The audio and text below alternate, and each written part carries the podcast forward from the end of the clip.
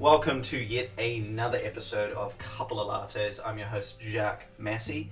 Uh, in today's episode, I'm going to be discussing six lessons. Sorry about my Kiwi accent there, saying six. um, that I've learned from failed relationships. Um, and my hope is that, one, you can identify with some of these lessons, because no doubt you've most likely already had some failed relationships. And two, that maybe you can take these lessons into your future relationships. Remember, guys, not all relationships are created equal. Some are destined to last for very, very long amounts of time, and others are simply meant to flicker like a candle does in your bedroom. As always, if you enjoy this episode, please leave a five star rating and leave a review. Every five star rating I get and every review I get on the podcast means that we can reach more people and I'm a big believer that uh, good conversations and good topics and uh, good information is worth sharing. So if you think it's good, please share it.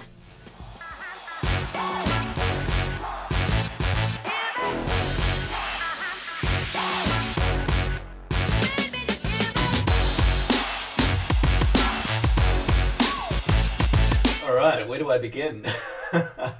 Six les- lessons learned from a failed relationship. Uh, r- roughly a couple of years ago, I wrote a similar blog, but uh, I'll be totally honest with you, it was pretty shit. My writing was terrible. Um, and so I went ahead recently and I've been posting articles on Medium. I don't know if you guys use Medium, um, but I post an article there once a week. Uh, you can find uh, me in there under Jacques Massie, so my name, J A C Q U E S M A S S I E. Um, but what I'm going to be talking about today is taken from that blog. Uh, and I thought it, it might make sense to put it in a podcast format because not all of you have time to read blogs, and uh, some of you just aren't big fans of reading, which is okay. Sorry to interrupt the podcast, guys. Uh, time for a quick break.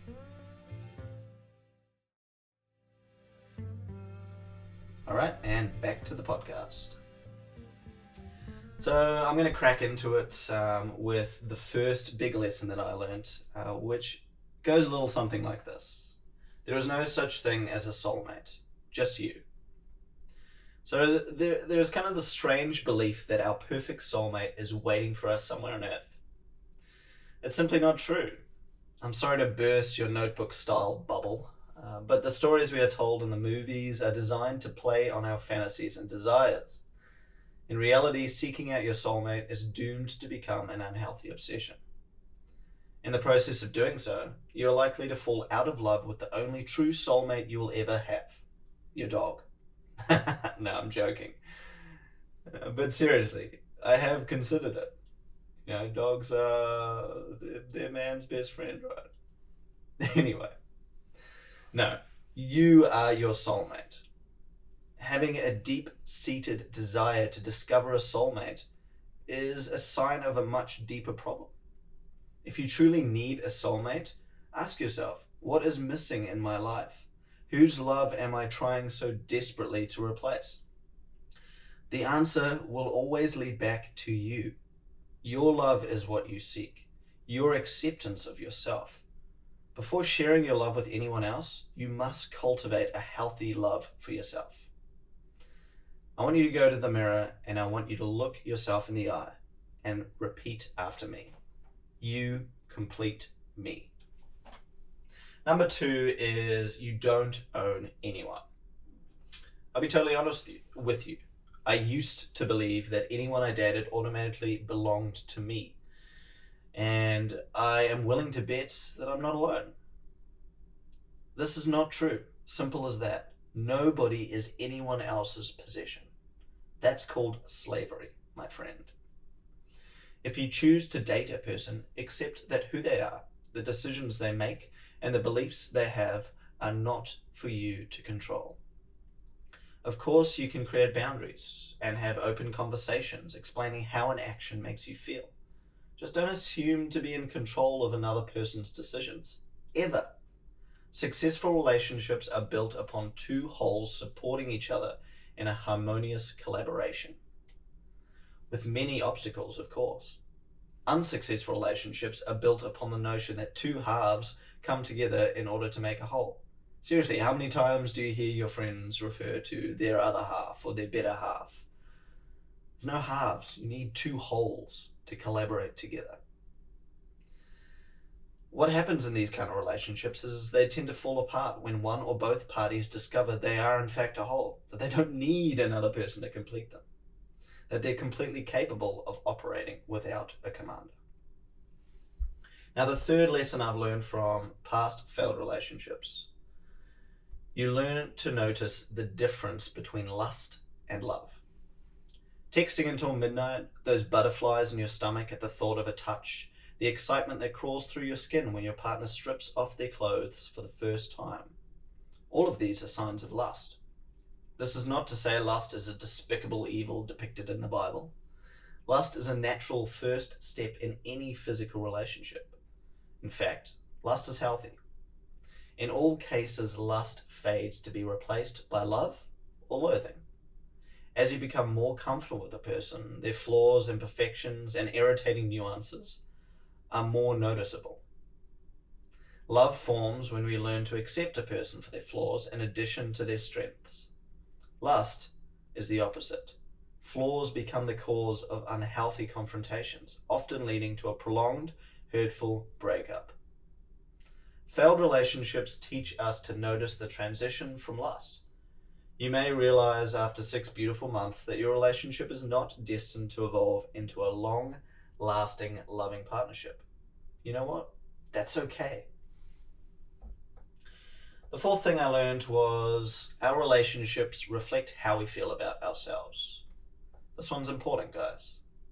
There comes a point in your dating life when you must ask the question Is it me? Most self help books will tell you what you want to hear. Things like, It's not you, it's him. Or, Women are crazy, move on or you are perfect just the way you are. It's not your fault they don't see that. Maybe. Or perhaps you are just blinded by your own bias. As human beings, we are naturally drawn toward information that aligns with our pre existing beliefs. Our ego also tries to act in the interest of our continued comfort. Hence, why we tend to blame our recent partners rather than taking responsibility and addressing our own problems. Your relationships continue to fail because you view yourself as a failure. The truth is often a brutal slap in the guts. Slap, stab in the guts. My bad. Back to it. Looking in the mirror, being honest with, it, with ourselves, and realizing that our relationship failures are a direct reflection of how we view ourselves, that shit hurts. Yet it is necessary if we hope to build powerful relationships. Learn to love yourself before you try and force that missing love out of others. The fifth thing I learned was failed relationships teach us how to let go. Nothing lasts forever. That is true for everything in the known universe. Even atoms, black holes, and stars will eventually be reduced to nothing. Relationships are no different. In the end, every relationship you have and will ever know is destined to end. Death, in essence, is the final breakup. If we allow them to, failed relationships can teach us how to let go gracefully. To move on, it takes unconditional forgiveness of self and others. Ask yourself when has a hateful breakup ever given me joy or allowed me to move on? Regardless of the wrongs another commits, there is bound to be hundreds, if not thousands, of happy memories to treasure and be grateful for. Sometimes we must settle with happily walking away rather than settling for a happily ever after. The sixth thing I learned was the importance of empathy. We cannot read minds. Well, some people claim they can, but I'm not so sure. When you love someone, regardless of how strong minded you are, their happiness affects your own. Without realizing, this encourages you to communicate better, and the best communication comes through understanding. So, in a way, your empathetic tendencies are driven initially by selfish reasons the desire to feel happy. Many failed relationships are due to a breakdown in communication. These failures are valuable lessons for life. As I witnessed in my past relationships crumbling, as I witnessed, sorry, my past relationships crumbling, I promised myself that I would never lie again and that I would seek to understand what my partner really wanted to communicate. Empathy is a superpower. Seeking to understand what a person feels will help you make better relationship decisions. Sometimes what you or your partner truly feel does not end in a happily ever after. Nevertheless, as painful as a breakup may be, the truth will set you free and save you years of anger, hatred, stress, and regret. Just be honest.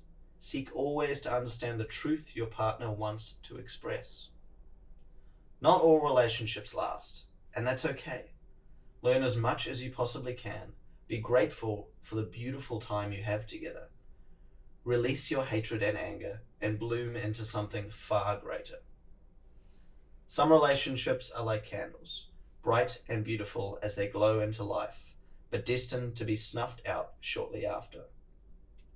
A small number of relationships glow like the sun, destined to endure, but not without deep, cold, long periods of darkness. Learn from the candles so you can wake up to the sunrise. Well, that's it, guys. Short podcast for today. I hope that gives you some value and I hope you can use some of these tips in your current relationship, learn from what's happened in your past relationships, and take this learning with you into future relationships.